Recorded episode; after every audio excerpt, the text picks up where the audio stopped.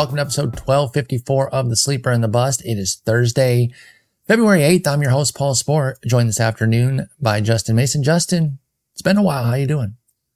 I'm doing all right. So uh, I Family, appreciate though. those. Yeah, I appreciate everyone uh, who has reached out to me, um, either via Twitter uh, or uh, um, email and stuff like that, asking, "Hey, where'd you guys go? What happened?" Yeah, we took a couple Um, days off. Yeah, because usually we, you know, I was supposed to record on Sunday with Jason, and then I was supposed to uh, record with you on Monday, and uh, all of a sudden Saturday night, uh, my eldest started feeling shitty after having had uh, hosted a sleepover on Friday night, Mhm. and then Danielle all of a sudden started feeling shitty, and then I tested all of them, and they were positive for COVID. Oh, So I locked them in a room where they have not been allowed to leave the last few days. Uh, but it left me with my five year old, who both her, uh, her and I did not test positive, thank uh, kind of like, you know, like in a spot where it's like, oh, I can't really step outside for like 90 minutes to record a podcast, um, because I wasn't allowed to send her to school. Uh, yeah, and a so- five year old just hanging out like, yeah, she's just The chilling on her iPad, like, you know, but you know, the moment I start recording something, she's going to be like, I want Cheetos. of course. Um, so, uh, I appreciate everybody understanding. Um, but, uh, five year old back to school. Uh, the 13 year old is going to, uh, go back to school tomorrow. And then my Okay. wife can come out of the room on Saturday just in time for the Super Bowl. So, uh, everybody's doing all right. Time for her But, Niners. Yeah. Yeah, I, I've been avoiding, avoiding COVID like Neo from the Matrix. Like, That's exactly what I was going to compare it to. so thankfully you stayed healthy. That's good. Um, yeah, we missed a couple days, but we'll have today and tomorrow and we'll be back on track next week. We're still doing our, our previews here. Got a little bit of news and notes and we do have just about an hour. So let's go ahead and dive right in and talk a few of these news and notes before we get into a few more shortstop tiers. And then tomorrow we will finish the shortstops and be on to outfield. Um, and we'll do 50 episodes on pitchers, I'm sure, and, and wrap everything up. But let's start with Milwaukee making another move, this time in addition. So they've added some big power, you know, first Rhys Hoskins and now Gary Sanchez. Obviously, he's going to be in that backup role behind William Contreras, probably going to get some DH looks as well, I would think, if his bat is hitting power the way he did last year with San Diego. This is a solid little move. Um, I think it's totally fine. You know, uh, fine spot for him. Good park. He hit 19 homers in 75 games, a rate that we probably can't expect for him to maintain. But what do you think of Gary Sanchez? Is he, is he still on your radar in, you know, standard two catcher? Does it have to be kind of a DC where we're drafting three or four catchers? What do you think about Gary Sanchez after the big power surge last year? I think he's a pretty uh nice kind of backup option as a C two and a fifteen teamer, right? So like uh if if I miss out on a lot of the guys that I really like as a C two, then Gary Sanchez is someone I'm gonna take a shot at. Uh like I said, they can DH him. Um but he showed last year hitting, you know, 19 home runs and 267 plate appearances that he can make a big impact with a bat without getting a crap ton of plate appearances. Yep. So uh, you know, and catcher is a position where guys get banged up really, really easily. And who knows? Maybe he, you know, finds more playing time because uh, William Contreras gets banged up or something. So, uh, yeah, I think he's a really, really good C2 kind of backup option. And it wasn't even like Sanchez had to get some exorbitant 42% homer to fly ball rate or anything. Yeah. It was at 23%, which is definitely strong, but he's a career 22%. And so it comes with a 217 average, but then the small sample mitigates that because it's only 267 plate appearances, 240 at bats to be exact of the low batting average. I'll take the 19 bombs there. I agree with you. I think he's a viable backup uh, with your two catcher leagues, and then definitely somebody who's already been on my radar in DCs. I actually speculated on him in one, and so I had no problem with that at all. Um, all right, moving on here.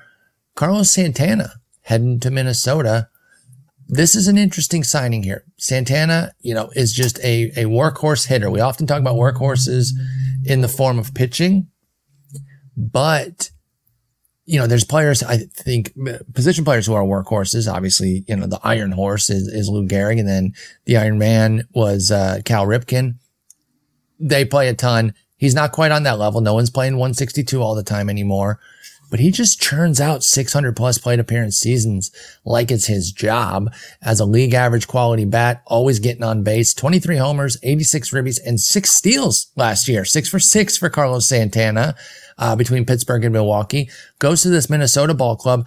I think the bigger issue, and we'll get into it after you give me your thoughts on Santana, are some of the repercussions for other players. But what do you think of Santana signing on with the Twins? It's kind of a nice little fit for them. Like they had a little bit of space once they moved uh, Jorge Polanco over to yep. Seattle, so uh, it makes some sense. Uh, you know, will he be a full time bat?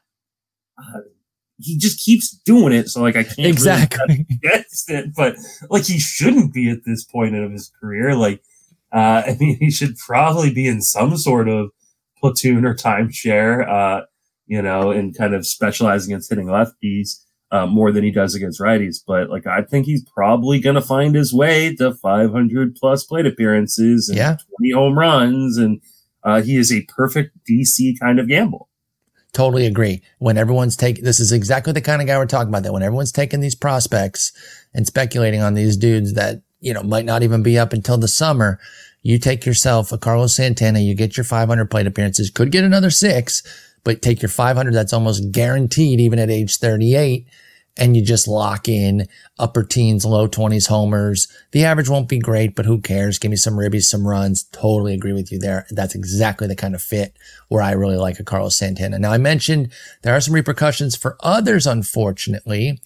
And we look at somebody like, uh, Edouard Julien's not going to be in trouble by this, but he is playing second base.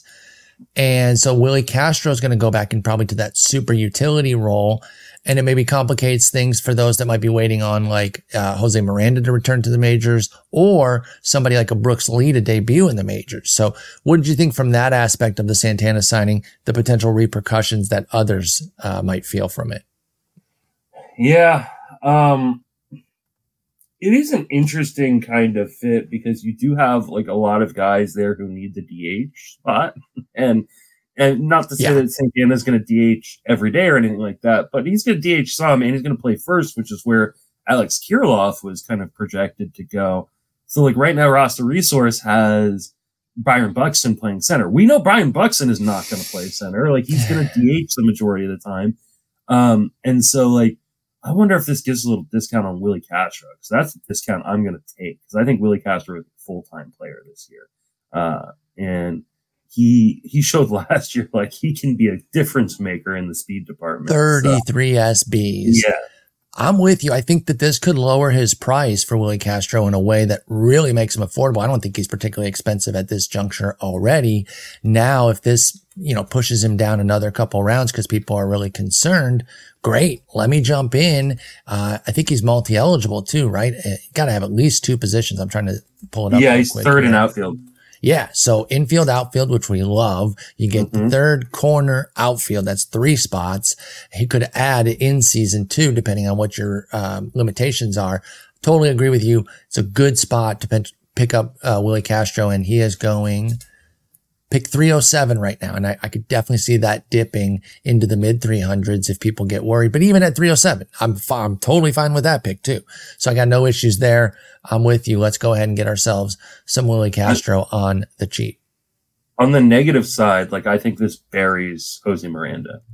Like, yeah. He was already on the outside looking in. Yeah, like I didn't think he was going to make the major league roster, but now he's got another piece that soaks up a lot of plate appearances right in front of him. Yeah. Um, and so like, it's really interesting. Like when we have these prospects that like Jose Miranda was widely thought of as like a really, really good player. Um, what a difference a year makes, huh? Yeah, exactly. I mean, this is, I mean, it's not as quick as a Matt Mervis fall off, but, um, like, you know, sometimes this is why prospects, you know, are guys you shouldn't really want to invest too highly in, especially if they don't have like super loud tools or something, because you know, they can go from being the flavor of the month, like Jose Miranda and Matt Mervis were, to like completely forgotten about. Yep. And you know, injury played a role in that with Miranda, but now his his trek back and he's gonna be 26. Right? Yeah. Like there you start to look at it and it's like, dang, that that is a big fall off. Now, the one thing I would say with Miranda, if you do still like him and you are playing some DCs, he is dirt cheap. So if you want to put him on there and still spec on Miranda because you still believe pick 671, not going to kill you. I made a devilish pick of him in one of my DCs at pick 666, but I'm not stocking up on him or anything. I don't want to forget him completely, but it is now a tough road to hoe to get back. The one thing, and you mentioned this earlier, they do have some guys with, with some major injury risk. Yeah. Mr. Mr. Paper Wrists, Alex Kirilloff, Byron Buxton. I love Royce Paper Lewis. Body. yeah, paper body Byron Buxton, paper knees Royce Lewis. Like, and I love all three of those guys, but you got to be honest. And Correa, you know, he could create some avenues then, not directly for Miranda. He's not going to play short, but then people move around and it could open some doors that way. But you don't want to bank on that too much. I wouldn't overstock myself on Miranda. I wonder if we're gonna see a lot more of what the, what the Twins did with with Buxton last year in terms of really managing him with Yeah. other guys. Like I and I don't know that I've heard anybody talk about this, but like Royce Lewis, like he has a massive injury tracker. I mean, just massive. People Both talk about that. knees. Yeah. But like, why wouldn't they try to manage him and just try to keep him on the field by not Mhm. letting him play every day? Like, I don't think that is baked into the potential of that is baked into the price at all on Royce Lewis. They have a sharp bench too. Farmer, Kyle Farmer, Nick Gordon, and Willi Castro's a nice little trio of guys that can all play different spots, all play infield, outfield. Hell, Farmer can catch on a random off day if you really needed him to. I mean, they've got Vasquez and Jeffers. They're not going to really ask Farmer Yeah. to do that. But if they had to throw the gear on him, you know, they could. But um, yeah, flexibility. I totally agree. And, you know, if we don't see a team or two rise in the central, as some people are predicting, I know you're on, on the Royals. We have talked about that. I love what my Tigers did to finish the year last year. And as much as they are annoying and I don't think they do enough with their talent, I'm not going to rule out Cleveland because they try No. pitching out left and right. You can make a case for them. You can make a case for every team in that division except the White Sox. But if those things don't come to fruition and they are kind of coasting, then they should go kind of the workload management and focus on being fully healthy for October. So I agree with you there. Absolutely. All right, let's talk um, Car- uh, Clayton Kershaw re-signing with the Dodgers. We, it's kind of I put duh on the list here because, like, of course, we knew. So, what do you think on this one? Um, we all pretty much expected it, but he's out for quite some time. I think until mid. Is it mid-season or is it? I think uh, June, June, I think is what I saw. Okay. I'm not, not 100% on that.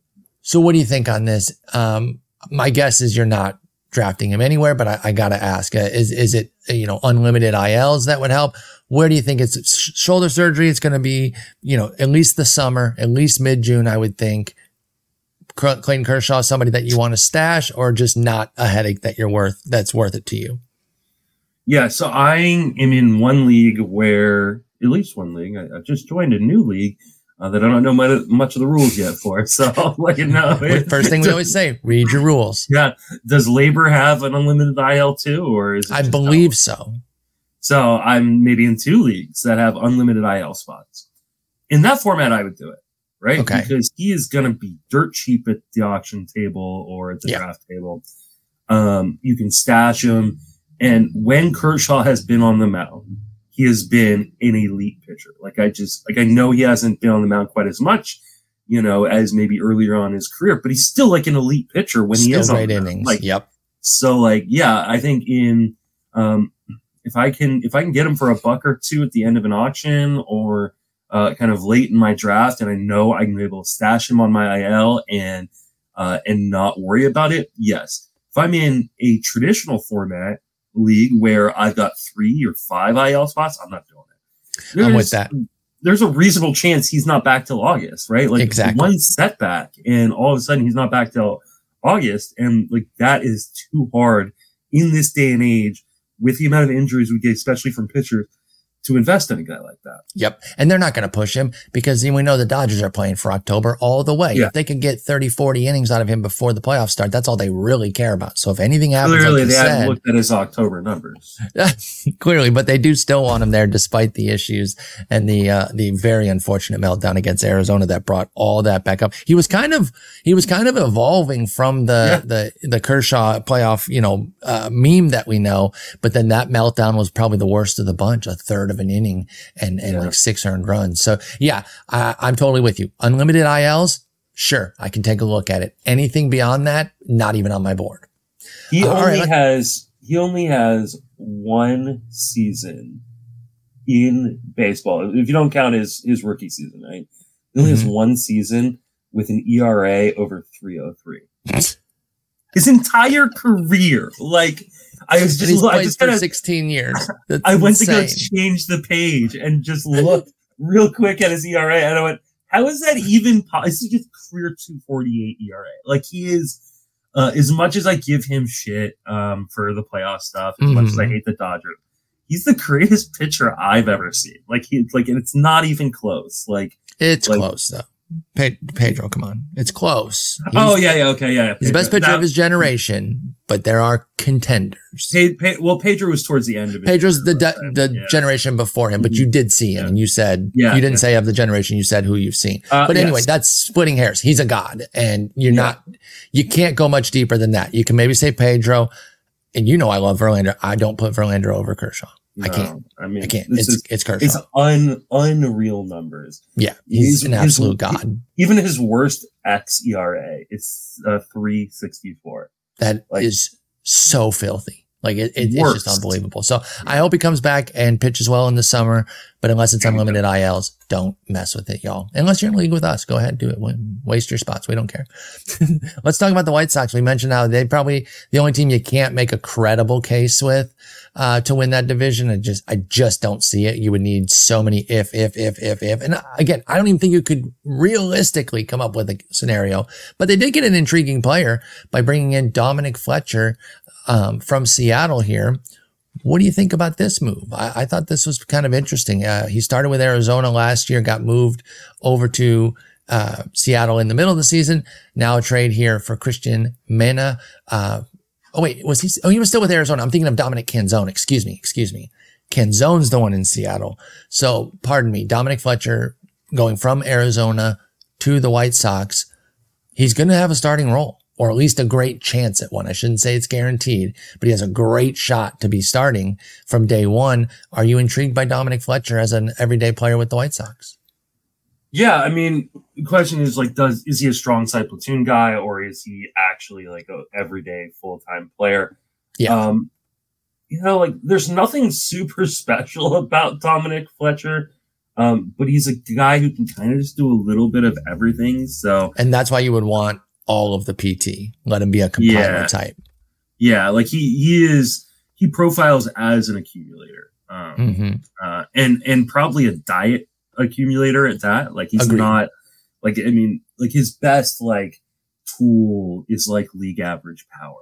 Like that, like there's not much in there, but those of us who play 15 team leagues, it's a good park. He could play every day because the White Sox aren't very good.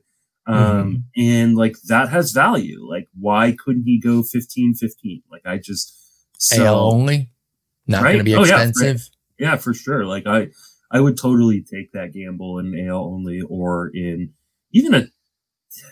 I think that yeah. I mean, if if I really thought like, you know, I was talking about this on I was on Bubba's podcast yesterday, and Mhm. um, uh, I can't remember who we were talking about, but I said like, oh, we were talking about Jordan Hicks because I, I say like we overreact to spring training a lot. Like people True. go out and hit four or five spring bombs in the first like week or two, and you know, all of a sudden someone's throwing a new pitch and like we totally overreact. But a guy like Jordan Hicks, like, like if he's actually throwing five innings at the end of spring training, that's something I will react to because I, you know, and I think Dominic Fletcher is another guy where like I'll be looking at Mike Curlin's lineup trackers. If Yeah. Is he hitting against, you know, both sides? Like that's important to me because if he's hitting regularly against lefties, um, especially in a decent spot in the order, like that like makes him a lot more enticing than a strong side platoon guy who doesn't have much power or speed.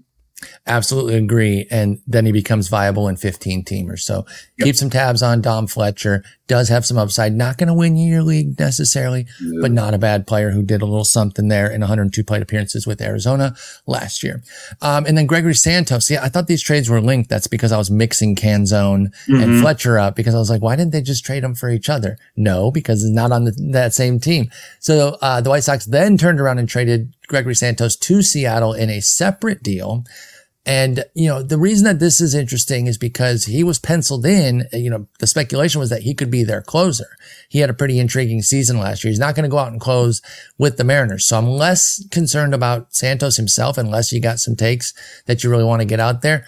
More concerned with what the vacuum that he leaves in that closer's role for the White Sox. Who do you think could get that there?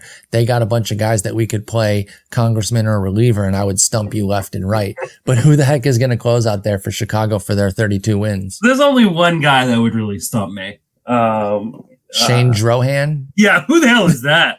no idea, dude. No idea. What district does he? I bet he better be getting that Clean Water Act through that he was working on. So, uh, you know what the Chicago White Sox, uh, White Sox bullpen is right now? What? This is the graveyard of pitching prospects past. Jesus, it really like, is.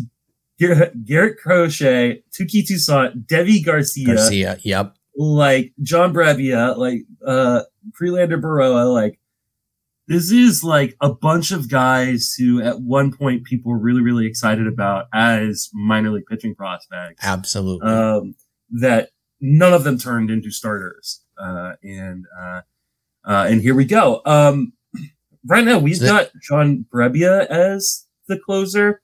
Yeah. I think Lambert might get a shot. Like, I, I honestly don't even know. Like, I really, really don't even know. Like, who the Me neither. is here. Like this is, um, if you, it's definitely not going to be Touki Toussaint. It's definitely not going to be Deivi Garcia. It's probably not going to be Could Tim Hill, Tim Hill. Could it be um, one of the guys they got back? Um, Prelander, Prelander Berroa. That's kind of the guy I am thinking about. The only problem is if they're trying to cut costs, do they want to give a guy who's an ARB guy? Yep. Um, they might want to just say like, Brebbie, you're the guy because you're 33, 33 years old. Yeah. And like, we don't care if your price gets raised because you won't be here next year anyways, mm-hmm. you know? Um, so like Brebbia might be the dude or Jimmy Lambert might be the dude. Um, or it might just be a mess. You might not see a single guy get to 12 saves, um, exactly. but a bunch of guys get to eight. Um, so if, if you could pick, if you could dream on it, and re- you know, like not worry about any of the ARB stuff, who would it be for you? Because I think I have a pick. I think it's Berroa if I could. If um, it's not him, though, Crochet because he showed some tantalizing. Yeah. Uh, I, I heard they want to make try ago. to make him back a starter. I, exactly. That's why I don't think so. that'll happen. Um, but I don't know. It definitely. I mean, from out. if you if if they were going to say like, "Hey, we're going to commit to you in the bullpen," that would make a lot of sense because yeah. uh, he does still have a very very live arm when he's healthy. Uh, and he's, you know, he's shown the ability to pitch well at the major league level in short stints. So, uh, but I think they do want to make him a starter. So, uh, or at least try. And I, I think that's worth doing, by the way. He's going to be 25 yeah. next year. He's a very live left-handed arm. You got to take that shot with Garrett Crochet. See if you can turn him into a four or five inning type, uh, if not more. And then if it doesn't work, maybe he starts closing either at the end of the year or next year if that's if he just can't yeah. get the volume going or if his control is just too wild. All right. Um that's it for the news. Let's move on to some shortstops here. We're going to do a couple of our of our tiers. And then, like I said, we'll finish it up tomorrow. Now, th- this tier is previously discussed Swiss Army knife. So they've been t- discussed either at second or third. Just curious if you have anything else on Ha-Seong Kim, who's going 89. And this is in 38 drafts from uh, January 1st through this would have been a, about a week or so ago that I pulled this data. So that, you know, it's a little outdated here, but I, I, I didn't refresh it since I made these all at the same time. He's not going much differently. I can tell you that. So Ha-Seong Kim at 89, Edman at 167 or Rengifo at 247. Any of them got you going anywhere? I mean, I, I feel the same I did when we discussed them previously. Uh, I, I think yeah, they all I have figured. a place um, and neither St. Louis nor um, uh, uh, Los Angeles did anything to hamper Edman's or Rengifo's playing time, which Correct. was a concern of mine that either Edman would get traded somewhere um, that maybe wasn't as appealing as St. Louis, or Renhi or the Angels would bring in someone to block off Rengifo. They have neither team has done nothing. Now that's partially because no team in Major League Baseball has done anything. yeah, you heard the news we just went through. yeah, yeah, like we haven't talked in a week, Yeah. and those were the was, hot, hot yeah. takes that we had. yeah, Excuse exactly. Me. So, um, things could still change with those guys, but right now, no, they're, I, I like all of them at cost and, yep. and for what they do. I, I, I figured that, and that's where I'm at too. Uh, let's talk about the middle class then. This is a really intriguing group, uh, highlighted by Xander Bogaerts, pick 114, Dansby Swanson at 128, Thairo Estrada at 135, Trevor Story at 174, and Willy Adames at 189. Five veteran types, all who have put on put some numbers on the board. Some who have been star superstar level. You know, Xander Bogaerts used to go with a double digit pick. Now he's down to 114. We've seen these guys do some things. We don't know if Adames is going to even be a Brewer to start the year. Maybe they keep making moves. We'll see. But what do we think about this group? Let's let's take them in order because I think all five are merit some discussion. So let's start with Bogey. Everything went south last year for San Diego. It wasn't his fault. Again, we don't love that contract. Doesn't make a ton of sense but he wasn't the reason that that things didn't go well. So what do you think of Bogey in year two with them? Uh, I was really down on Bogaerts last year, and uh, and I was wrong. I mean, uh, like I didn't see the stolen bases coming back in the way that they did. Problem is, they've got a brand new manager this year, and uh, so we don't know. Like we have no idea if that's going to continue or not. Yeah. Um, he's just not a guy that I tend to go with as high as he is. I just I don't see a huge difference between Xander Bogaerts um, and you know other guys that are going around him or behind him, and so I tend to not take that gamble. But I don't have a problem with him. Like I think he's probably going to have low or sorry high teens home runs, uh, and maybe like low double digit slow bases and score a fair amount of runs. The lineup around him is not going to be as good it's good at the top, but it drops that bottom well, third right now. You don't know when Machado is going to be back. Soto's True. gone. Like this is not going to look as good, but it's still not a bad lineup necessarily. Like it's yeah. not a barren lineup. So, and we um, both think, think Campusano is going to jump up this year too yeah, we love Campusano. So, so, yeah, no, and I'm with you on like the steals. Like at least he was super efficient. So even if a new guy comes in, I, I, who is their manager? I am totally blanking. I can't even remember. God, we're terrible. But yeah, I cannot remember who it is for the life of me right now. But um, even if he does come put the brakes on some things, he went ni- Bogaerts went 19 for 21. So I don't think that, you know, if he does say, Hey, we're not going to run as much, I still think they should let Bogaerts run. That's why you said low double digits as a decent projection. I think that's totally fair. Um, so yeah, I'm, I'm totally in on him. Hmm. What about oh, our next? Mike, oh, Mike Shildt. Uh, oh, Shildt. Uh, yeah, that's right. Shildt, Shildt, Shildt, the former cards guy. Yeah. Um, and I guess we could look up his his running. But either way, I, I don't think it greatly changes. Even if you think Bogaerts is going to repeat the 19, sure. Um, I would put him down for like 12 or 13 and then just take the extra five or six, seven or six, yeah. six or seven, I should say. My uh, projection as, has 10. Yeah. I think that's fine. The, most of the projections here, the highest one is ATC with 12 and uh, all the others are like 9, 10, 11, right? So they're all yeah. in a real tight group there. And that makes sense for Bogey. Uh, okay. So Mike Shildt. Sorry about that, Mike. We had forgotten about you. What about Dansby Swanson? He was first year in a new spot after his big deal as well. And I think his season was even quieter with the Cubs. You know, they had a decent year, kind of came up short at the end. Uh, the batting average came down a lot. I think that's probably why it was a quieter season. He lost 33 points down from 277 to 244, but still hit 22 homers with 80 ribbies, nine steals. I guess that's cutting in half. So that's another big deal. Um, and then 81 runs. So all in all, still pretty good, plays great defense. So it's a nice five win campaign. Nothing to be upset about with Dansby Swanson. But where are we at on him as a hitter? Cause he had an excellent year in the walk season came down predictably. Does he jump back up or does he live at this plateau, Dansby Swanson? I think he comes back up a little bit. I mean, I think, you know, new environment, new team, you know, this is the whole Rick and Glenn thing, right? Like they don't, yep. they don't like investing guys on first year big contract. Um, and I think that there are a lot of instances you could point to to say that, Hey, guys struggle in their first year. Um, and it's like, a transition. Yeah. And so like, yeah, I mean, I think, uh, the batting average should come back up. He got a little unlucky in the BABIP department. Um, it's not, I don't think he's going to like be a 270 guy again, but 260 feels a lot more fair for, uh, you know, 255, 260, like feels a lot more fair for a guy like Swanson. I think, okay. you know, a few more home runs, 24, 25 home runs, uh, you know, and, you know, we maybe we get back to double digit stolen bases. Like, I don't think that Dansby Swanson is a star, but I think he can be a dynamite accumulator on top of a really, really good lineup in Chicago. Yep. That's exactly where I'm at. I don't think it's an unfair price for Dansby Swanson. If I land on him, it's okay. I don't seek him out, but I'm certainly not mad if I end up with Dansby Swanson. Thairo Estrada. I saw some interesting discussion about him. I want to say it was the Guilds who was using the um, steamer projection to kind of downplay taking Ha-Seong Kim versus Thairo Estrada. Now, my only qualm with that is I just really don't agree with the Ha-Seong Kim projection. It just didn't really make a whole lot of sense to me. Basically, it had it has like everything coming down for Ha-Seong Kim and everything either holding or getting better for Thairo Estrada. And I just don't really see those two players going that way. You can say that Ha-Seong Kim, you don't want to pay pick 90 for him and he's going to come down from what he did this past year, but I don't know. The, the overall comparison isn't terribly unfair.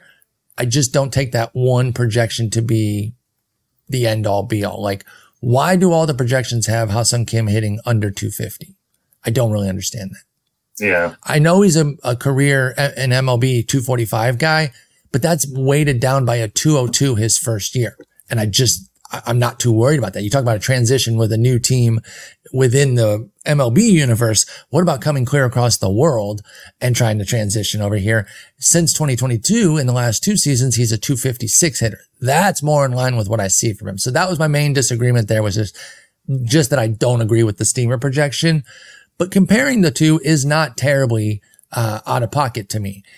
If you think Kim's going to steal another 38, well, then that's a big edge over Estrada. But if you think he's going to come down to the mid upper 20s, well, then all of a sudden they do look a little close. Now, Estrada is somebody I have to take a fat L on. Remember last year I was very much out on him. You're saying like, I don't see this at all. And he, he basically carbon copied with 11 extra points of batting average. So I took a fat L on Thairo Estrada. And so now I see, I see the light. I think he is viable. I'm probably still not chasing him at pick 135, but I, I recognize his talent. What do you think of Estrada and how do you think of that comparison to Kim? Do you think he's worth waiting the extra 40 picks or do you still like Kim more with the positional eligibility and the upside? Uh, I mean, I still like Kim. I think, um, at current cost. Uh, I can understand the argument. Um, I don't. I think if you're just looking at straight projections for Thairo Estrada, there are some things that don't quite add up. Um, mm. Estrada has never had 550 plate appearances in a season. 541 and 530 the last two years. So he's really made the most of his time. That is impressive. Yeah. Which is great. But like, why are we projecting him to get to 600 plate appearances? He gets hurt the Giants platoon a lot. Like, mm-hmm. um, uh, he's not a good defender. Like, you know, um, those are all uh, good points. Yeah. Bad like, plate skills too. yeah. Like, yeah, like he makes a lot of contact in the zone, which is great, but it's not like particularly hard contact. Mm-hmm. Um, I think the batting average comes back down to earth a little bit, and I think he kind of does what he did this last season, which is like 20 stolen bases and double digit home runs. Um, you know, but, which is good. Yeah, which is fine but like that was more enticing when you went, I'm getting him to pick 180 and I see this upside, not at 130.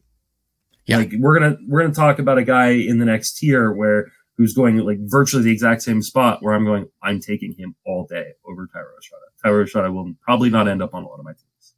Yep. That, that's where I'm at. Like I said, not going to go uh, anti uh, Estrada the way I was last year. I say, fine, take him. It, it's not a horrendous pick, not my cup of tea, but I do respect his kind of 12, 20 type of talent but uh, not not the guy for me. Honestly, this next guy I'd just rather take. I, am I'm, I'm in on a Trevor Story rebound at this price point. 174 seems fair enough for me to take a shot on a guy who has had a really strong career. He's always been a nice fantasy player. I think fully back this year. You know, got to kind of tune up last year. It was only 168 plate appearances, but he really tuned himself back up. Um, I probably got, you know, hopefully got comfortable. Didn't do well. It was a 48 WRC plus, but just getting back on the field. You know how we feel about finishing on the field. I do like that. I think he's a nice buy here at 174 in his third year. Hopefully his first full season with Boston because now it's been 94 and 43 games. They need the 31 year old story to finally play a full season. I think he can, and I think he can get back to 2020. I tend to agree with the projections. Where do you stand on Trevor Story? Um, yeah, I mean, I tend to agree with the projections for the most part. Uh, I do think that he could be a 2020 type guy. Um, I do worry about the batting average.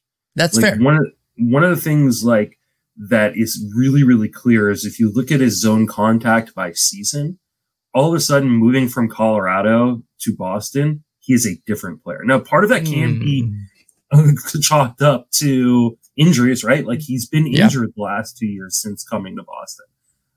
A part of that is pitches don't move the same in Colorado. They stick in the zone too long and you can hammer the shit out of them. Yep. Um, uh, and so he doesn't get that in Boston anymore. Part aging, part environment, right? Yeah.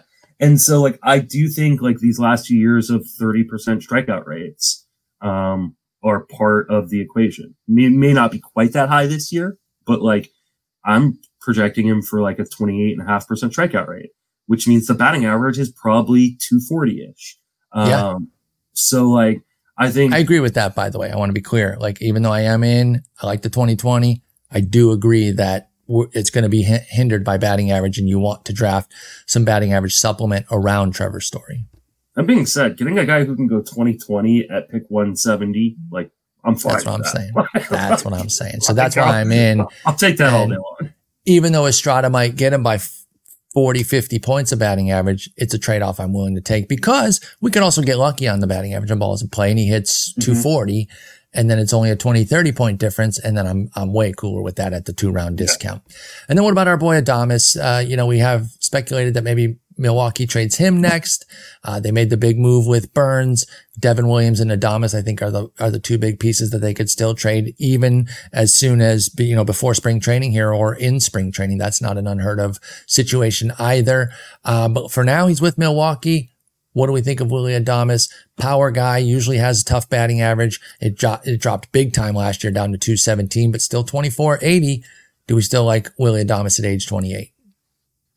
So if I seem kind of blasé about the rest of this tier, it's because I am just waiting for Willy Adames. Like that's Yep.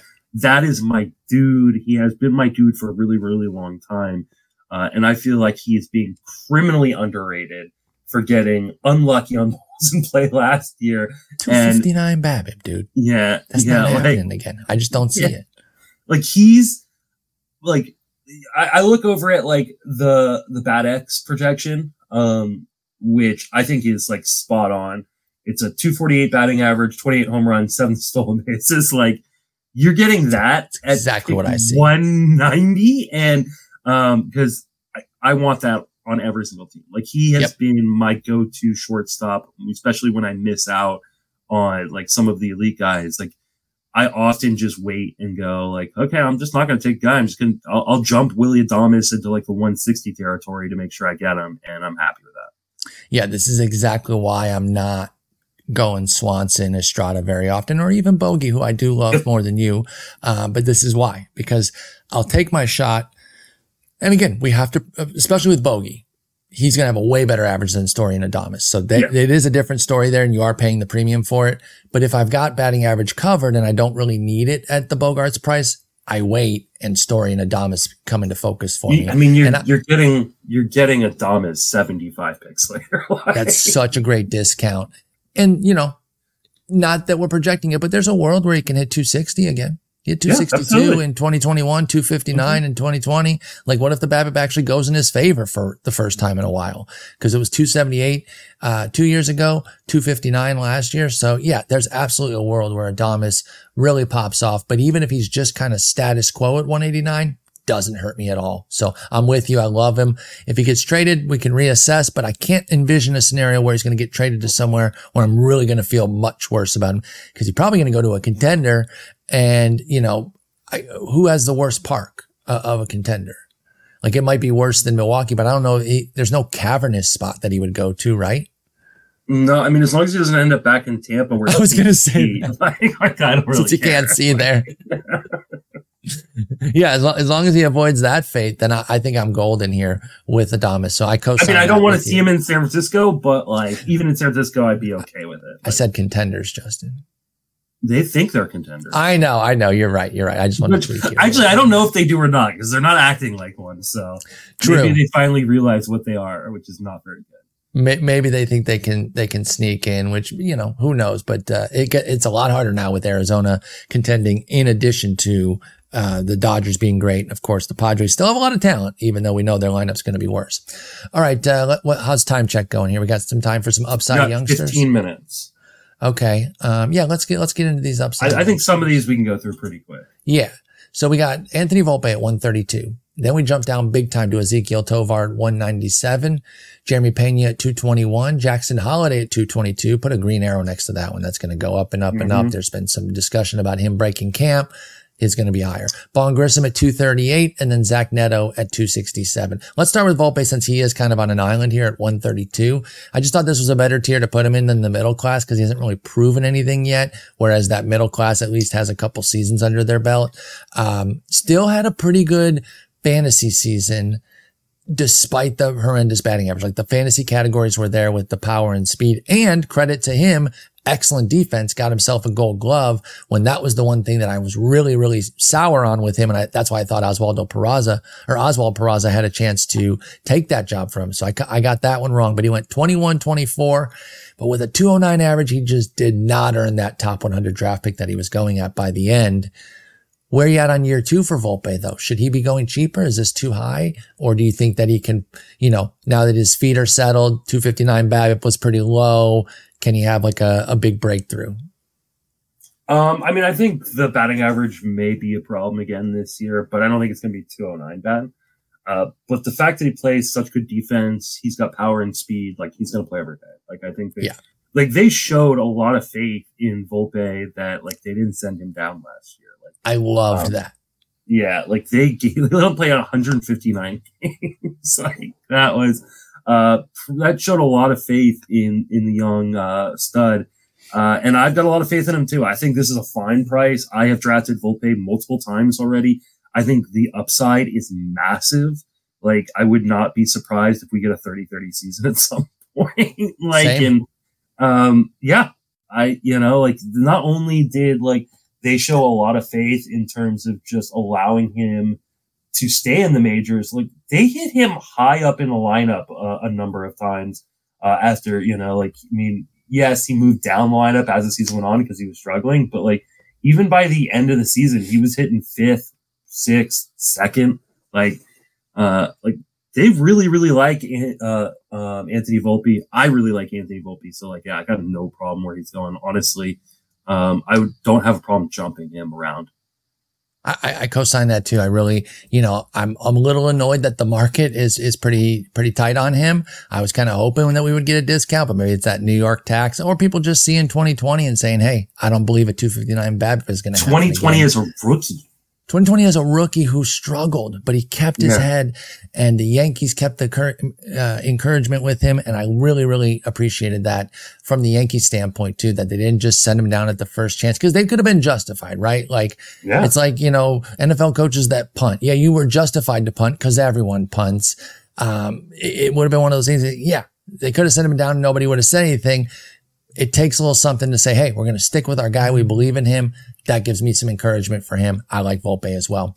Ezequiel Tovar was a popular pick last year. Hey, you got a guy who has the glove to play every single day and he plays in Colorado with some, with a little bit of punch and some speed. Sign me up is what everyone was saying. I was a little more tepid on him last year, but, uh, it ended up, you know, not going so well, but he did play the full year. So again, you got to be encouraged by the fact that they stuck with him despite the struggles. Now he had a 70 WRC plus, and I've always made my, my point that I think WRC plus is a little too harsh on Colorado players because he had a 695 BABIP, which I'm not, or I mean 695 OPS, which I'm not saying is good, but I just, I don't know. I know Colorado boosts, but obviously leaving Colorado also hurts. And I don't think WRC plus accounts for that. So I don't think he's quite that bad, but his 15 homers, 11 steals in 153 games though. So the playing time is locked as long as he can keep picking it. Do we think there's more from Tovar here, or are we worried that uh, he's a little bland? I mean, this is fine. Like, I mean, we're, we're talking about a guy going, uh, what, around pick 200?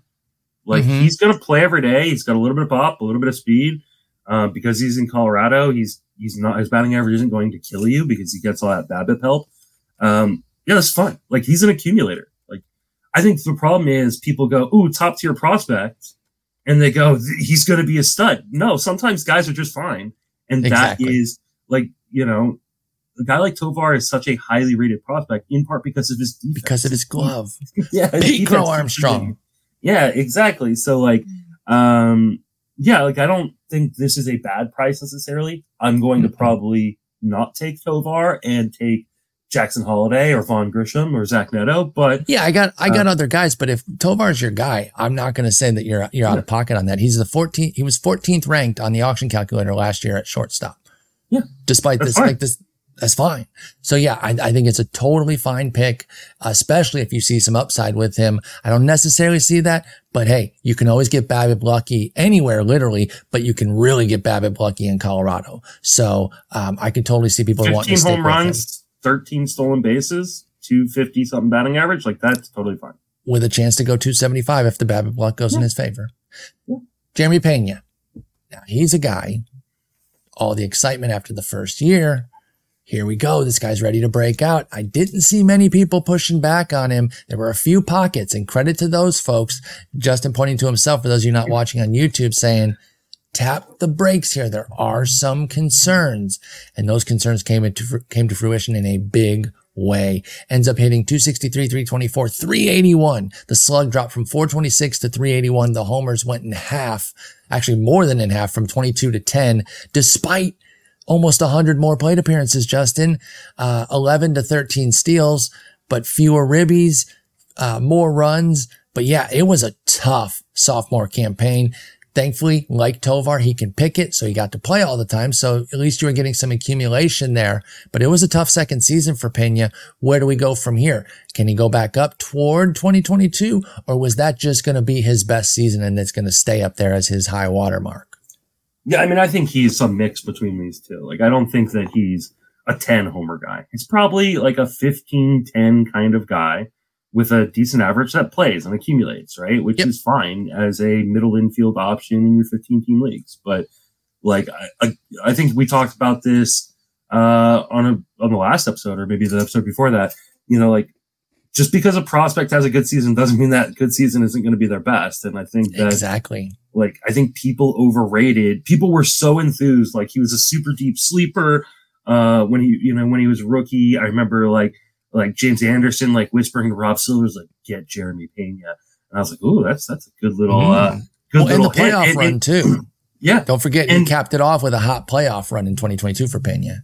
and he was right on that call. Like, you know, Mhm. Jeremy Pena that first year was absolutely unreal for a guy that went undrafted in a lot of formats.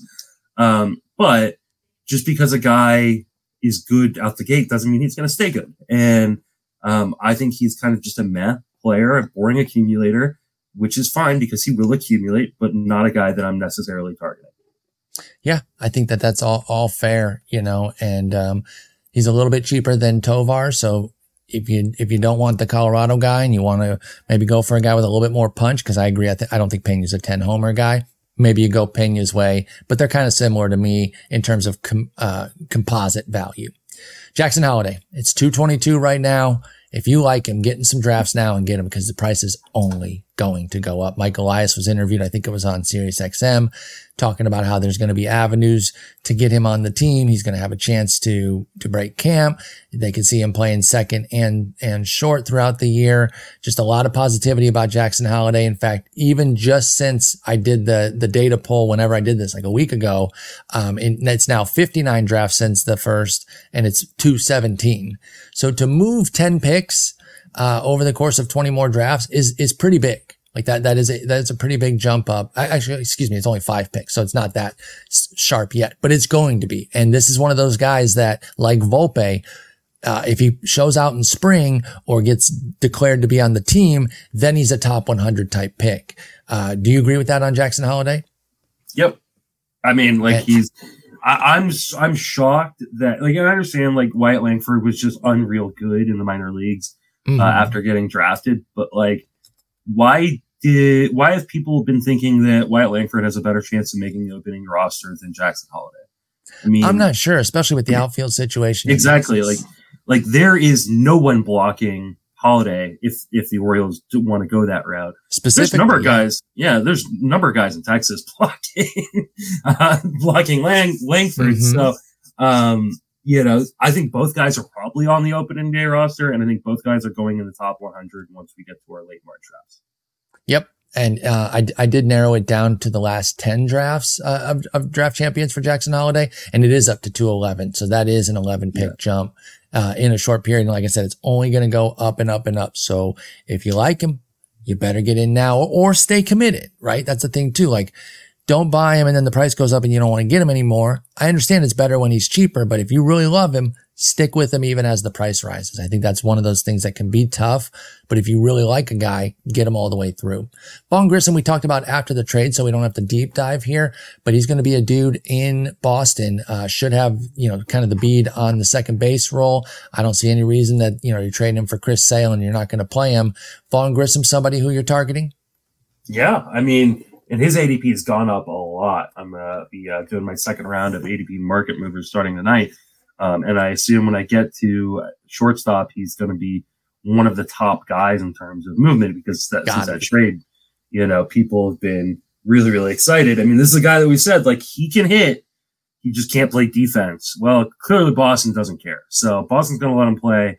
Um, and Well, and he's moving uh, to second too, so there's a little bit, little bit less, uh, you know, um, uh, burden on you at second versus short. We knew he couldn't play short in Atlanta, and that's why I was just so out on him last year. Yeah, but we're talking about a guy who is like a 20% strikeout rate guy, um, and he's got pop and a little bit of speed. Like, I don't think he's a superstar by any stretch of the imagination, but like, like if he gets 600 play appearances, like he could be a 2020 guy. And you're getting that at this point in the draft is a pretty sweet bargain.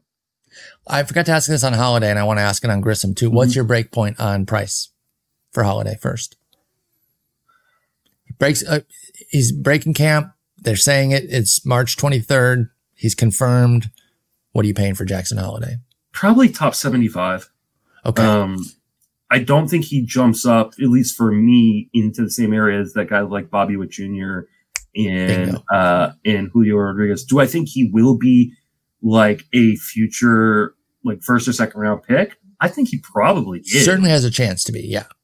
But like he doesn't have the flashy numbers that like J Rod and Bobby Witt were putting up in the minor leagues. Like uh Well, in fairness, it's because he's been in the minor leagues for five seconds. This is Jackson Holliday. We're still talking true. about. But But but your point is taken. Yeah. yeah. Uh, what about what about Grissom then? Um, what what's the break point uh, on his price? It won't rise nearly as much. He's pretty much locked into the the team already. But as things get going and people see him in spring, I do think the price will trickle up.